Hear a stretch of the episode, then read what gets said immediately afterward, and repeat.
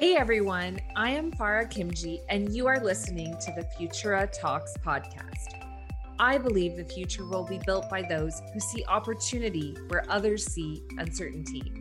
It will be built by people that don't look like the traditional leaders of our past, but by women and individuals from diverse backgrounds that see the world differently and who are driven to make it better for all.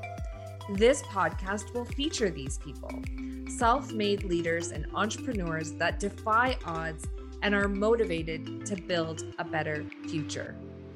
We will also share practical advice for how you can unlock your full potential as the leader of your own Futura.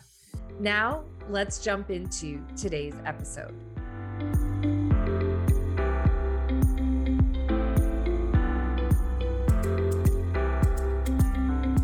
Today's episode features Monika Jaroszonek, the co founder and CEO of Ratio City. After 15 years of working as an architect handling millions of square feet of mixed use development, Monika was searching for a better solution to mock up designs and create efficiencies in the city planning and building process. Monika, along with her co founder Erin, saw an opportunity to harness technology to create a data driven solution for city builders that would be accessible and transparent. I met Monika three years ago and was immediately impressed.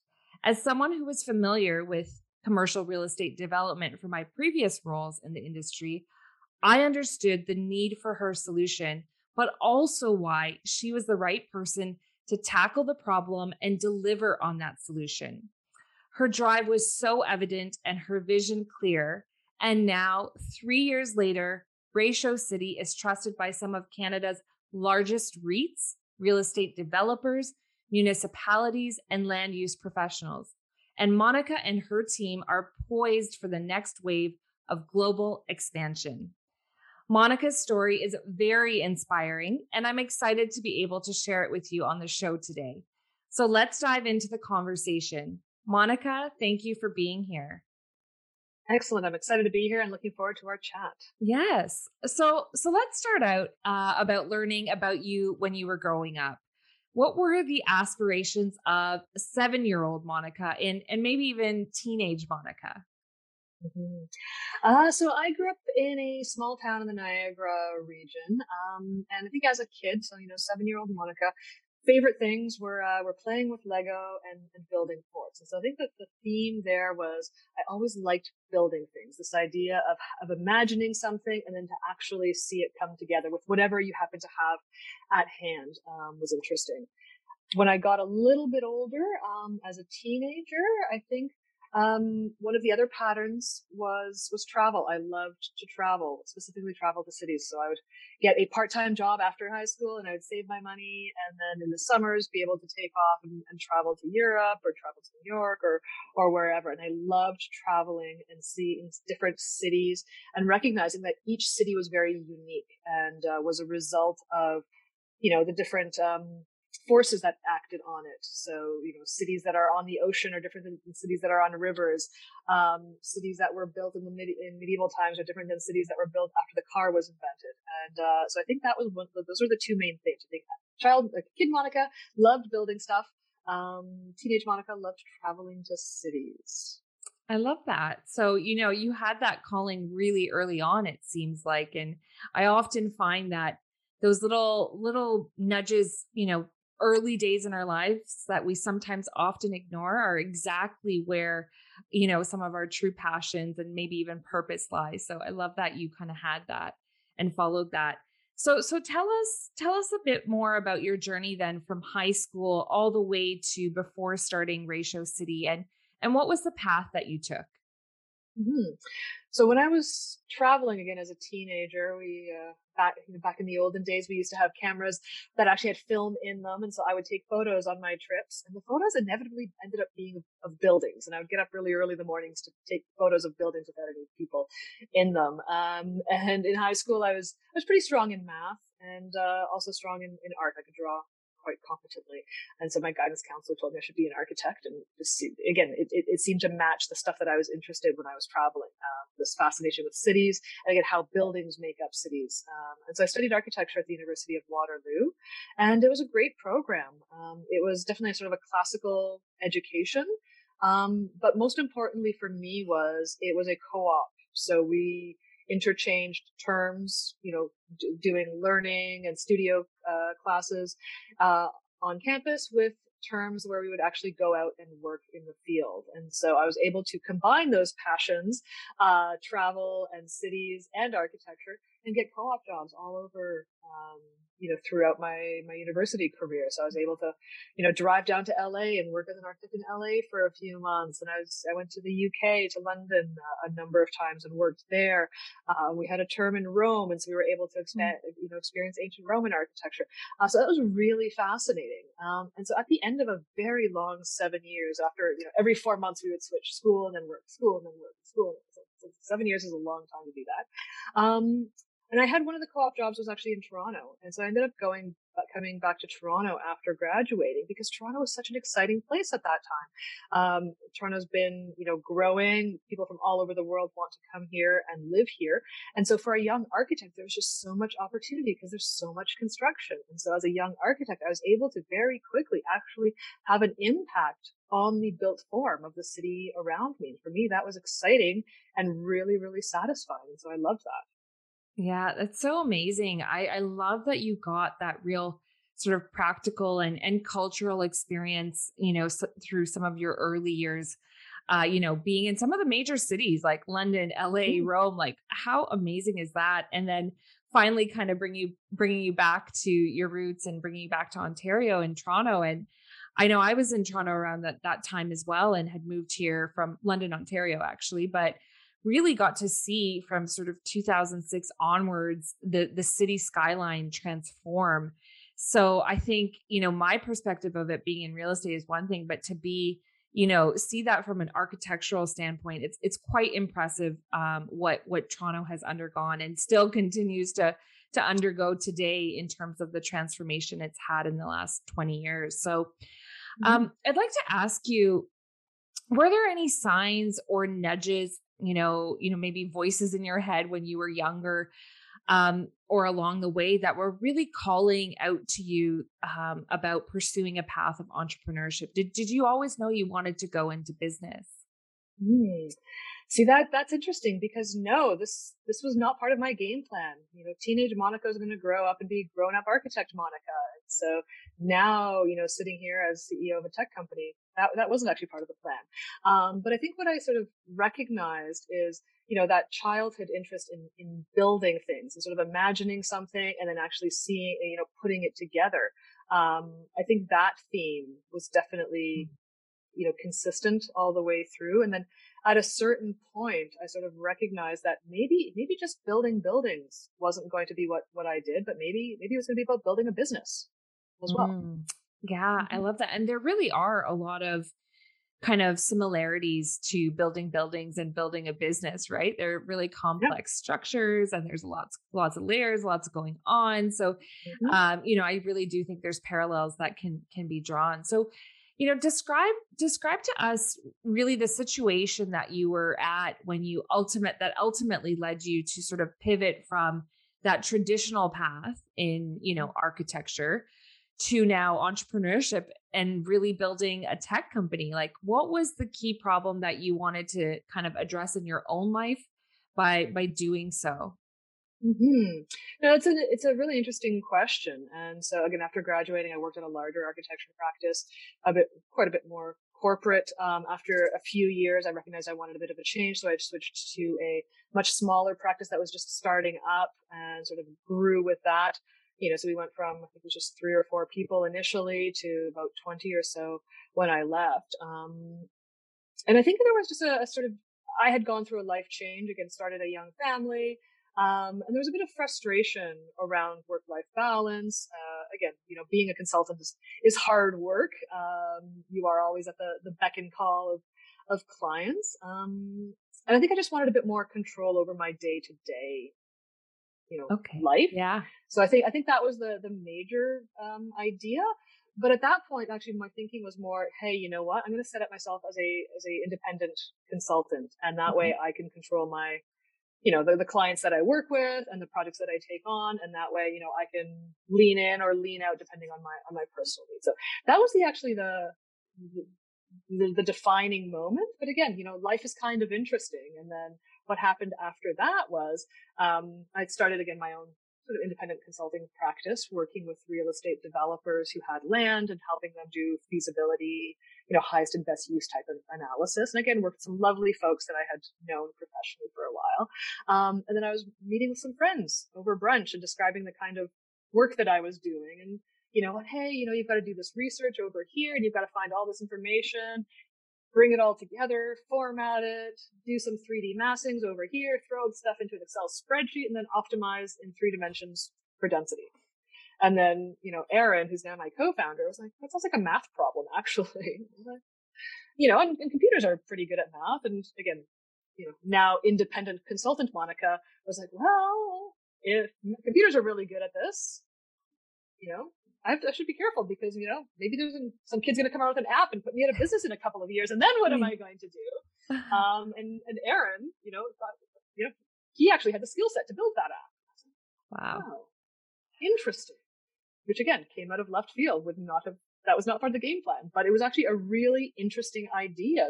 How can I design my own role out? Or again, how can we co- create tools to support professionals in the space to be able to focus on solving those really hard challenges around providing housing um, or, or designing buildings in the city and take away the, the grunt work and the time consuming boring things the, the research and the excel spreadsheets and, and the whatnot in order to be able to you know get more housing to market ultimately because that's what we what we do this in this region. Yeah. So that was that's our origin story. It wasn't it wasn't at that point it wasn't deliberate. It actually came out as a conversation over brunch um, yeah. describing what i was what I was dealing with on a daily basis. Yeah. And what a monumental brunch that really was. like, I think, you know, often some of the problems and, and, that we solve in our lives are our own, right? And that's mm-hmm. where a mm-hmm. lot of the best businesses are really born from. You had a real problem and you, and then you were sitting with someone who saw the opportunity in it and just.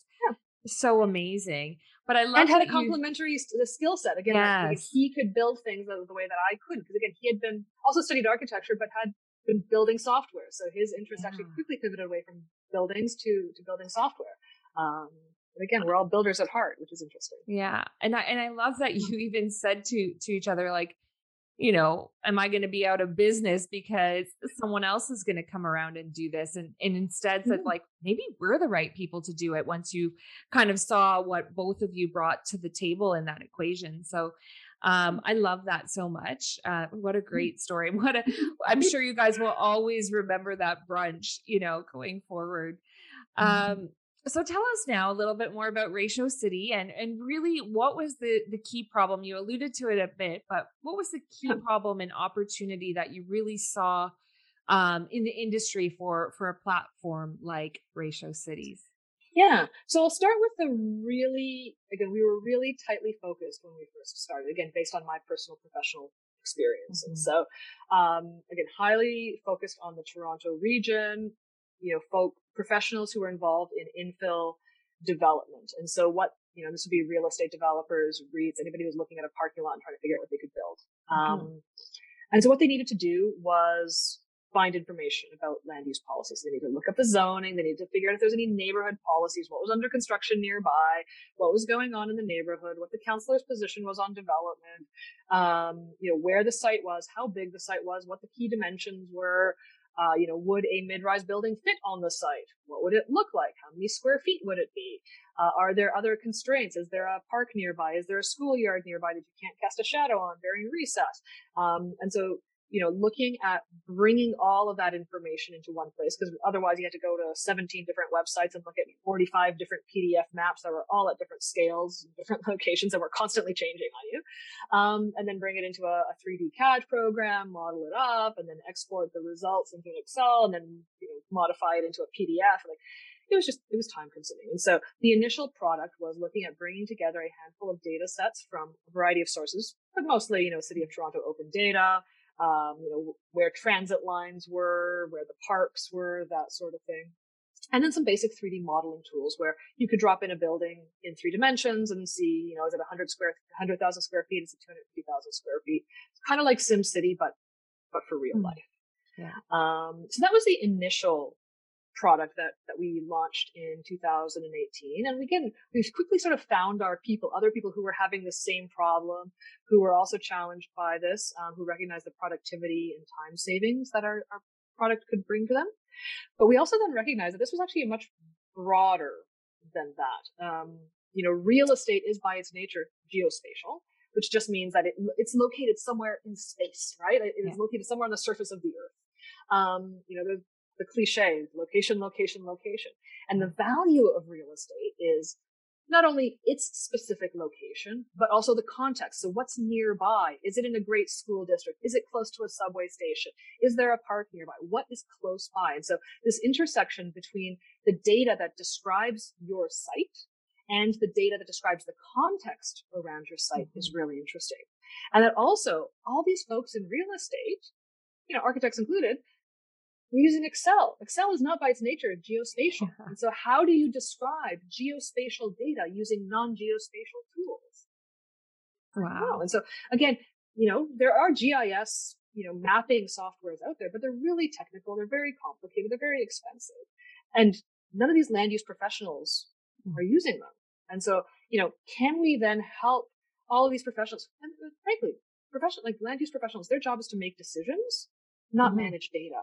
So, yeah. you know, we saw an opportunity to provide really easy to use web-based tools to manage geospatial data in a really intuitive way. So you don't have to think about the data. It just helps you make decisions.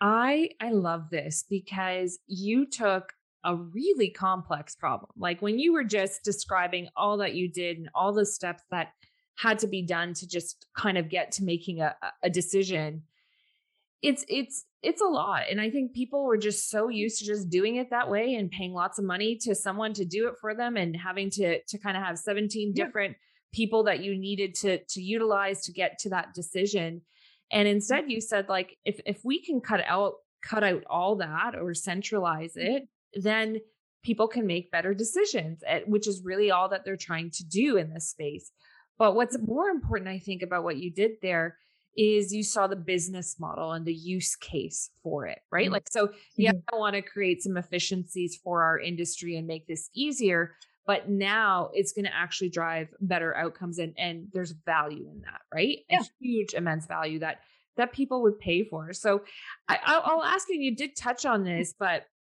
you know, you know what was it that what's different about what you guys are doing and and what's different about the solution you offer as compared to you know how people how your clients were you know solving for this problem beforehand or what mm. some of the other things on the, the marketplace really are to to address the problem.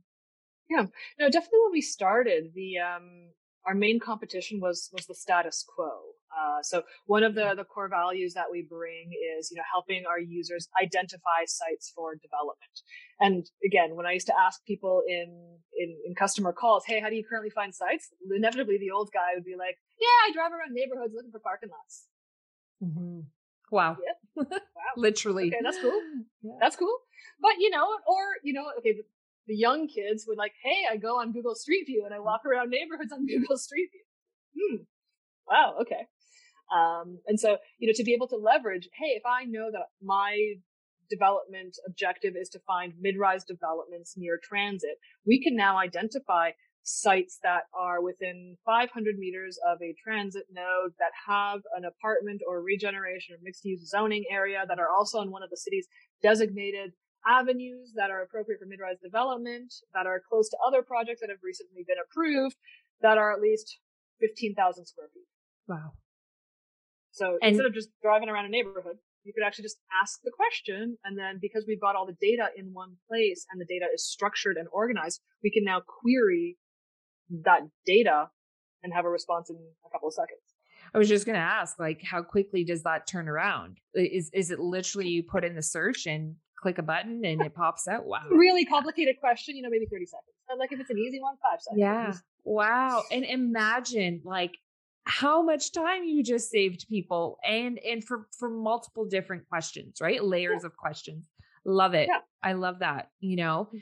so so tell tell me then how how's it going you guys launched over three years ago and and like what mm-hmm. have you learned and or have there been any pivots along the way yeah so again it's been a it's been a challenge. Again i think building a business does use a lot of similar skill sets to you know designing a building. You sort of have an idea at the beginning but then you apply real world mm-hmm. constraints and budget inform you know budgeting constraints and opportunities um, you build a great team around you. Um, so it's been really, really interesting. And so we, we did launch, um, yeah, in 2018. We were able to, you know, it required a lot of hustling, it required a lot of conversations, a lot of customer validation.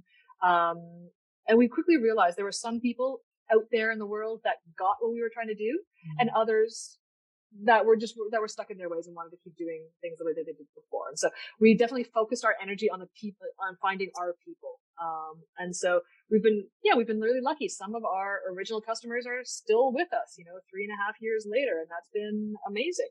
Uh, so we've we've learned a lot from again just talking to our customers and keeping them really really close. Um, and one of the other key things that we recognize is people were asking us, not just, hey, can I just see the zoning information, whatever, but hey, I've got a portfolio of sites. Can I see my data on Ratio City? And so um, we hmm. started working with CreateTO, who that is the organization that manages the city of Toronto's real estate portfolio.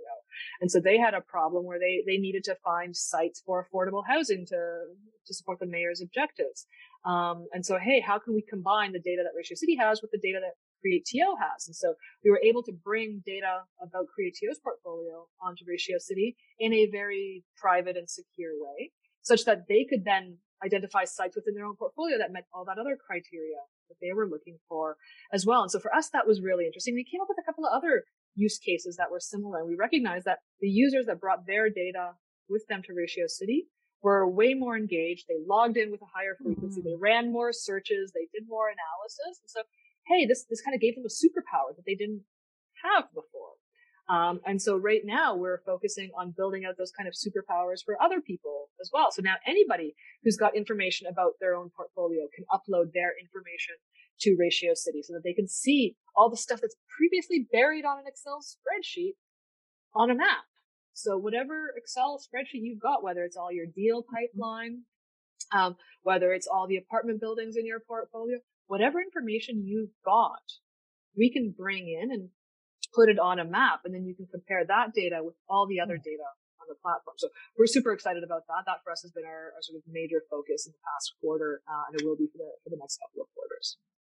I love it. Like, I feel like anytime you can render Excel redundant in the business, you've got something. You're really onto something because, you know, everybody is just so tired of Excel. But, you know, finding a way to take that data and make it user friendly, right? And to listen to your customers as you've done to say, well, what, what, how can we help them leverage the data they already have? Like, what a, what a great insight. Like, I, and I'm, I'm assuming there'll be so many more of those as your business continues to evolve. But mm-hmm. already so far, I've, I've seen, and it's, it's come a long way. And, and to be partnering with the city of Toronto and CreateTO is such an incredible accomplishment, let alone all the other groups that you guys are, are also working with. So, mm-hmm. I know all of this does not come without its challenges. So mm-hmm. tell me, you know, what have been some of the biggest challenges that you've personally faced as an entrepreneur? And then also just, you know, that the business has faced? Mm-hmm.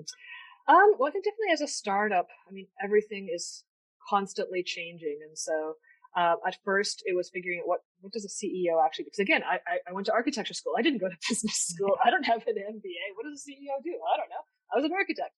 Um, so it was, first of all, learning, figuring that out. And again, being CEO of a company that's got five staff is fundamentally different than being sub CEO of a company that's got 20 staff.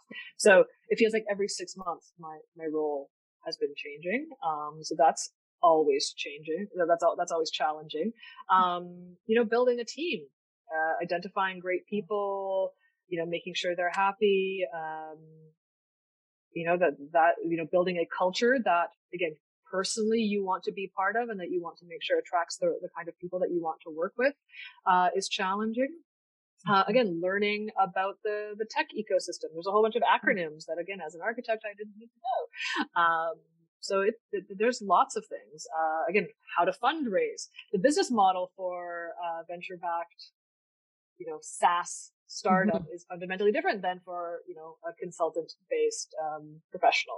So again, how do, how does the, all this work? And so it's there's there's always challenges, and as soon as you fix one problem, and another one, the next one's there. the next one's there. Yeah. Never boring. Never boring. Mm-hmm. Definitely never boring. I can I can attest attest to that. But they say, you know, change is the only constant. So knowing that, you know, um, I think managing for change is really, really the job of the CEO. I, I honestly believe that's the, the the key job. And and especially in an industry that is constantly evolving even though it's been slow to change i really see that it's having sort of a, a rapid um, kind of evolvement of the business and the business model especially with mm-hmm. with groups like yourself coming onto the scene so you know actually let's let's look to that and look to the future a bit like where do you really see you know the real estate industry and and the development industry evolving in the future and how how do you see it evolving actually mm-hmm. um i think there's two sort of main themes that i have definitely observed for the past few years. One is a generational change. Again, the you know younger folks in the industry are eager to prove themselves. They want some kind of competitive advantage. They're not going to be doing things the way that they've always been done just because they've always been done this mm-hmm. way.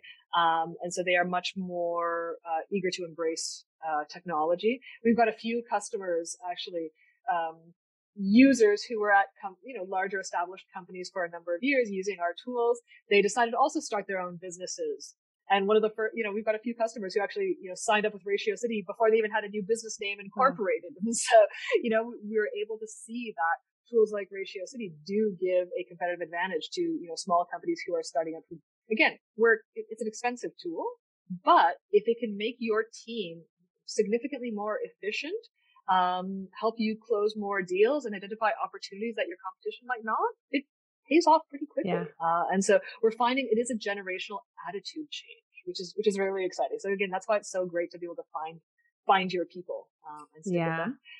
I think the pandemic was the other major one. It was again work from home was a major shift for the industry, and the pandemic was just an accelerator that. Um, Absolutely. Again, before the pandemic, we used to go to in-person like demos, our sales calls. You know, we would traipse up to every single office tower. We would go up to people's boardrooms. We'd plug our laptops in. We'd do our our show and tell, and that was just accepted because that's the way it was. Mm-hmm. Um, but everyone had to pivot to, to working from home, and so not only did their their their tools that they needed to use on their day to day and on day to day basis to support their day to day work had to work remotely. They couldn't go to that big blue binder from 1986 that's been sitting on the desk. Um, so essentially they started relying more and more on, on tools. And again, everyone's gotten much more comfortable with interacting on Zoom. And so it does mm-hmm. mean now we can do demos much more frequently, um, because we don't have to travel across town in traffic in order to, yeah. to meet people. And, and I think people are starting to recognize that yes, digital tools make the information accessible from anywhere for anywhere mm-hmm. for anyone. Yeah. Absolutely. I, I, I loved so much of what you just said there. First, especially that the comment around uh, finding your people. And I always find that the entrepreneurs support the entrepreneurs. So I love that you had mm-hmm. people signing up for your your service before they had even incorporated. I actually know three groups of people who left corporate, you know, develop uh, real estate development jobs to start their own firms. I'm sure there some of them are probably your clients that that you're mentioning. Interestingly, uh, mm-hmm. we won't we won't name names, but names, no. yeah. Um, but then I think this this idea, like it's so funny when you explained how we used to do it and you know go into a meeting and set up you know our laptop and and and now we can quickly jump on a zoom and and and solve for these things and buildings can still be built and cities can still you know mm-hmm. be be developed even in this new era when i think we really thought especially in the real estate industry that all of it has to be done in person. Reality is not all of it has to be done in person and and we're learning and, and growing through that now um, and just figuring out what actually does need to to happen in in person. So you know with following that the the pandemic how are you really seeing that you know p- how are people evaluating new developments differently in this now post pandemic or I don't know where we're at, what we're supposed to call it anymore, but how are people evaluating new developments differently? Um I mean, I think the thing that has definitely been apparent is there's even more scarcity now for for land for, for developable sites. Um, again, housing affordability has been a headline for I can't remember how long, but it definitely has um, reached I think fever pitch in yeah. you know it, within society in general. This is something that is top of mind uh, for any you know any level of uh, of government. Uh, everyone's trying to solve for it, and so I think for what we have observed is affordability in general. You know, land costs keep going up, development charges keep going up. There's no way to make housing more affordable without some of these costs being being reined in, or mm-hmm. again the processes to get land rezoned. You know, to make them easier, to make them faster. Um, and I, I think also because there is such an interest in coming up with innovative solutions, um, there are some people doing really interesting things. And so, you know, the city, you know, they they recognize they have a problem and they they are committed to finding a solution. They have started you know new groups to try to encourage you know affordable housing projects to make it through the approvals process faster. So you know c2k is is definitely committed to to trying to do things differently. Uh, we've actually been shortlisted as part of the cmhc uh, housing supply challenge. Um, they're they did a, a round specifically focusing on um, pre-development processes. And so again, we're working with them to propose, you know, digital tools for, for data aggregation and data notification and digital collaboration. So how can we get housing providers and municipalities and the data that both of them need all in one place and get them to all talk to each other within a digital platform so that everyone can have the information that they need in order to reduce the, the back and forth that's constantly you know back you know mm-hmm. required as part of this process and to just to make the whole approve the entitlements approvals process smoother um, so we're, we're super excited about that and again there seems to be appetite for mm-hmm. for innovative new solutions i love that like it's so amazing that you're sitting right into what is you know in toronto and in canada really one of the biggest yeah. problems that we're facing right now and, you know, a tool like Ratio City actually really helps to streamline the decision making process, mm-hmm. which brings down costs in some ways for people, but also expedites the process. Right. So mm. to be able to be right in the heart of, you know, the big problems that our city is facing, like you, you should really feel, you know, quite proud of that. I think it's, it's quite amazing to see that you're I mean, that. sometimes I feel like I'm a bit naive um, because, mm. because I do really fundamentally be, believe that you know, with additional data transparency, you know, we can bring, we, we can change things. Like you can't change what you can't measure. So the first thing is okay. making sure that this information is available to the professionals that need it. Um, and that we can then measure progress because it's very hard to measure progress. Again, there's lots of policies that are coming out, but how are these actually, these policies actually impacting built like actual buildings that are actually built in three dimensions in a physical place in, in space, you know, five years down the road. And it's really hard to connect the dots because the data is very fragmented and siloed. Um, and so just starting to think about how to connect all these things. And again, for folks who are not data managers, but who just need access to this information in a really easy to use and intuitive format. Um, that's where we want to position ourselves. Yeah, absolutely. Like the transparency, the accessibility, the usability, the measurability, those are all really key things and and like you said, like not all of us need to know all the technical things. Often the people in charge of some of our city building don't, right? But they do need to to be able to access things to make quick decisions. So I really love that. Um, you know, speaking about you kind of the future and, and looking in kind of five years, 10 years from now, where do you really see Ratio City and how are you guys planning to kind of continue to expand and, and grow as the years mm-hmm. years come? Yeah. No, I'm always cautious about making predictions. Yeah. So I think the only way to think about this question is, you know, if, if in order to look forward, you have to look back. And so if I think about where we well, we didn't exist five years ago. So uh, again, in my mind, I could not have imagined where we are right now five years ago. And so just sort of taking that in my mind, I can't imagine where we're going to be five years from now. But, you know, if I were to sort of daydream and again, imagine a potential future, um, you know, I would love for Ratio City to be able to, you know, connect all sorts of different kinds of people with the data about the places that matter to them. And again, it could be any kind of place, you know, so you know, if you are a young house hunter and you, you have a collection of site like built uh, houses that you're interested in or apartments that you're looking at, you know, maybe you've got a, an Excel spreadsheet somewhere of all the, the, the apartments that you've looked at. Maybe you want to see that on a map. Mm. You know, maybe you're an mm. environmental scientist who's looking at site contamination across, you know, northern Ontario, and you just need to be able to drop that information on a map and see how it compares with wells or records of site conditions or, or you know, number of other. There is so many opportunities. And again, all of us, ah. you know, we are human beings who exist, you know, when we're not on Zoom, we do exist in three dimensions and we, we move through places. And so again, yeah. how do we describe those places? And so I think what we're really excited about is, again, how do we can, you know, how do we provide tools to connect people with data about places that matter to them?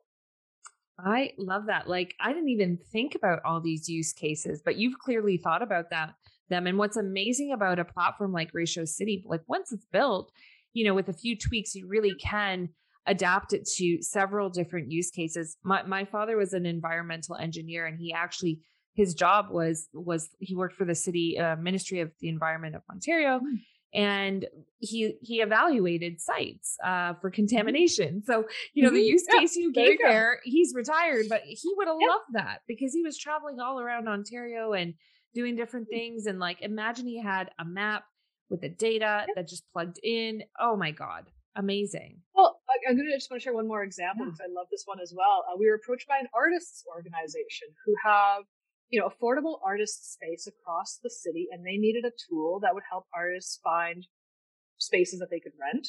And they wanted to find, you know, artists want to be around other artists. And so Canada Arts Council has a data set about artists' wow. spaces and performing spaces and galleries and whatever.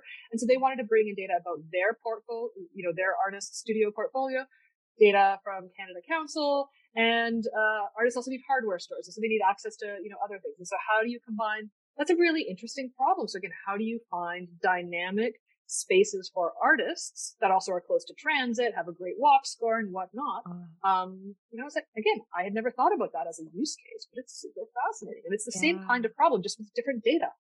Yeah, I love it. Like and and the ability to visualize all of that, right? Because all of us yeah. digest information differently. But when you mm-hmm. can visualize it all on a map, that's it brings it to one form, not a whole bunch of disparate systems where you have to check things. It's so so great. So many use cases. Like I think we need to check back in in 5 years and and and, and see where the business is at then because you're right. We mm-hmm. really we really don't know, but I, I love where your your mind is is going with mm-hmm. that. So, you know, if if you were uh to to go back and and start your entrepreneurial journey again, is there anything that you would do differently? Hmm.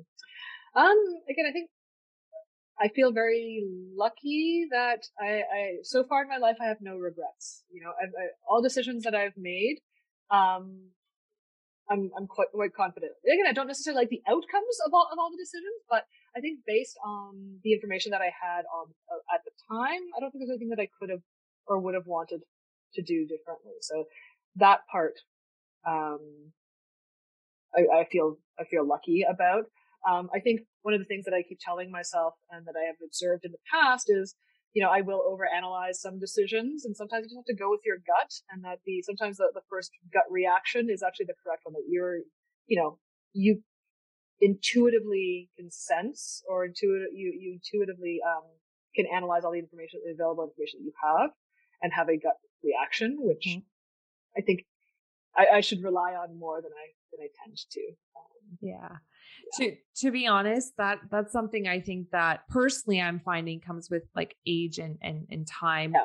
when i was younger yeah. it was like a whisper and now it's a little bit louder and i can hear yeah. it and um but you know it's it the fact that you're even cognizant of it means you're already in the mm-hmm. path to to doing it so that, that's that's yeah amazing. and I, I, think also recognize that there's two different kinds of decisions and i think this is a jeff mm. bezos thing the um there's one way door decisions and there's two way door decisions and so you know don't spend or don't waste too much energy making two-way door decisions because they can be undone. spend all of your time and energy focusing on making the correct one-way door decisions. So, you know, a two-way door decision is, you know, what's the website design? What's the pricing model? You know, if you don't like the website design, you change the website change design. Or if the pricing, you know, if, if your pricing starts flying off the shelves, it's too low. So you increase it. If it's not flying off the shelves, then you yeah. lower it.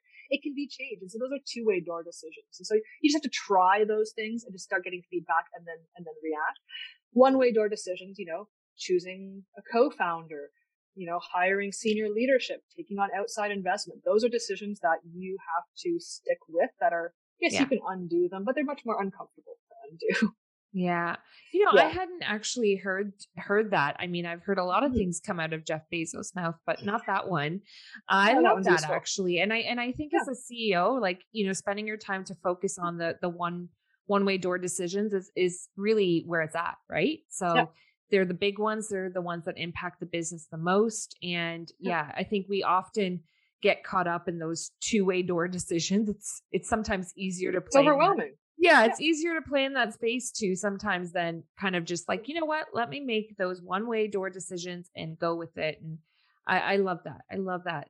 And and speaking of that, I think it's such great advice. Is there any um, you know, other advice that you have for our listeners today who who may be considering an entrepreneurial endeavor of their own or or are mm-hmm. already on one? Any advice for them? Um, I think again for anybody who's on the fence about making a decision, uh, good sort of similar advice as a you would get if you were contemplating having children. There's there's never an ideal time. There's never a good time. There's no point waiting. Um, you just you just have to do it and just trust that it will somehow work out. Again, I'm a big fan. I over research everything myself. So read the books, read the story, listen to the stories. But at a certain point, you just have to have enough trust in yourself and build a um I think the other advice would be to, to build a network around you of people who support you, um, both personally that have nothing to do with the business, just to keep you mm-hmm. sane, and then also other people who are also at similar stages in their business. And again, there's great resources here in Ontario for early tech, for the early tech ecosystem. Um, so jo- join those groups, meet other founders, talk to them about their experiences. Um, I went to an event last week and I was talking to a number of women who were doing marketing at other startups and they might as well have been sitting in my sales call like the day before because all the challenges that they were mm-hmm. facing again in completely different businesses completely different companies but it was all sounded remarkably familiar. So there's there's no new problems. People have these are known problems. So just find yeah. other people who you can um, yeah whose brains you can pick. I love that. I really really believe in the importance of like community and uh, surrounding yourself with the right people especially you know as an entrepreneur because parts of parts of the the role can be can be lonely at first right? So if you don't have other entrepreneurs around you it can be difficult. But i think also you know that this path is so much more accessible and tangible and real for people now than before right? Like we you know our generation came out of school and and went straight into career and that's that's what you did. But now if you mm-hmm. want to become an entrepreneur it really is a path you can take. But yeah. sometimes you just need to change up your ecosystem of who's around you um, mm-hmm. if that's the path you're planning to take so that's really really good advice and i liked what you said at first like just do it you know yeah. at, some point you just have to do it it's funny because i've interviewed a few people and literally that's the same advice and even for mm-hmm. myself i i kind of go by a mantra of you don't have to be great to start but you do have to start to be great you know yeah. it's kind of the same thing just like just go for it right so um as we kind of near the end here i've got mm-hmm. another last question that i love i really like to know what my guests are listening to these days so is there a book or podcast that you can recommend um, so a book that I read for the first time a few years ago, but I think I actually I read it at least once or twice a year just because I find it that valuable. Um, ben Horowitz's hard thing about hard things. Um, hmm. I think it's hmm. the best description of being a CEO that I have found. Um, wow. Okay, I haven't uh, I haven't listened to that one. Oh. Well, it's, it's a book I, I read. Oh, sorry. Yeah, sorry. I, but yeah, I, I consume all of my audio yeah, uh, yeah, books yeah, as audio now. Yeah, you know, me being this podcaster, I love the That's audio right. form. Yeah.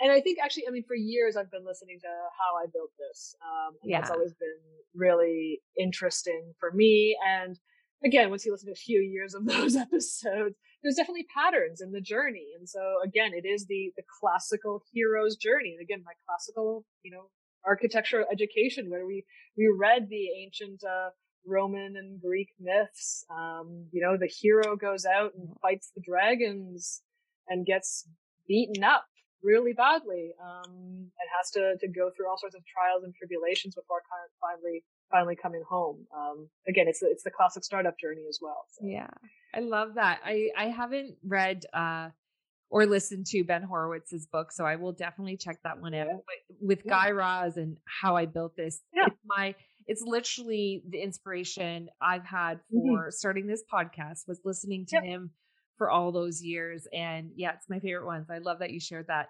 So, mm-hmm. lastly, how can our listeners engage with you online? And and um, we'll add that to, to, the show notes, but just just share that yeah. with us now. Yeah, sure. Um, so reach out to me directly on LinkedIn, um, Monika M O N I K A. I think if you just Google Monika with a K at, at Ratio City, that should come up. Um, mm-hmm. And our our website is also ratio.city. We've um, got presence on Twitter and Instagram and uh, all the other channels Amazing. as well. Okay, yeah, we'll link all of that in the in the show notes. And yeah. Monika, thank you so much. It's been such a pleasure as always talking mm-hmm. to you, and I am very excited to see how your journey continues to evolve and and hopefully have you back on here five years when we'll be talking about all these different use cases of of Ratio City. So thank you again for Excellent. joining us. Thanks so much. It was fun. Yeah, take care.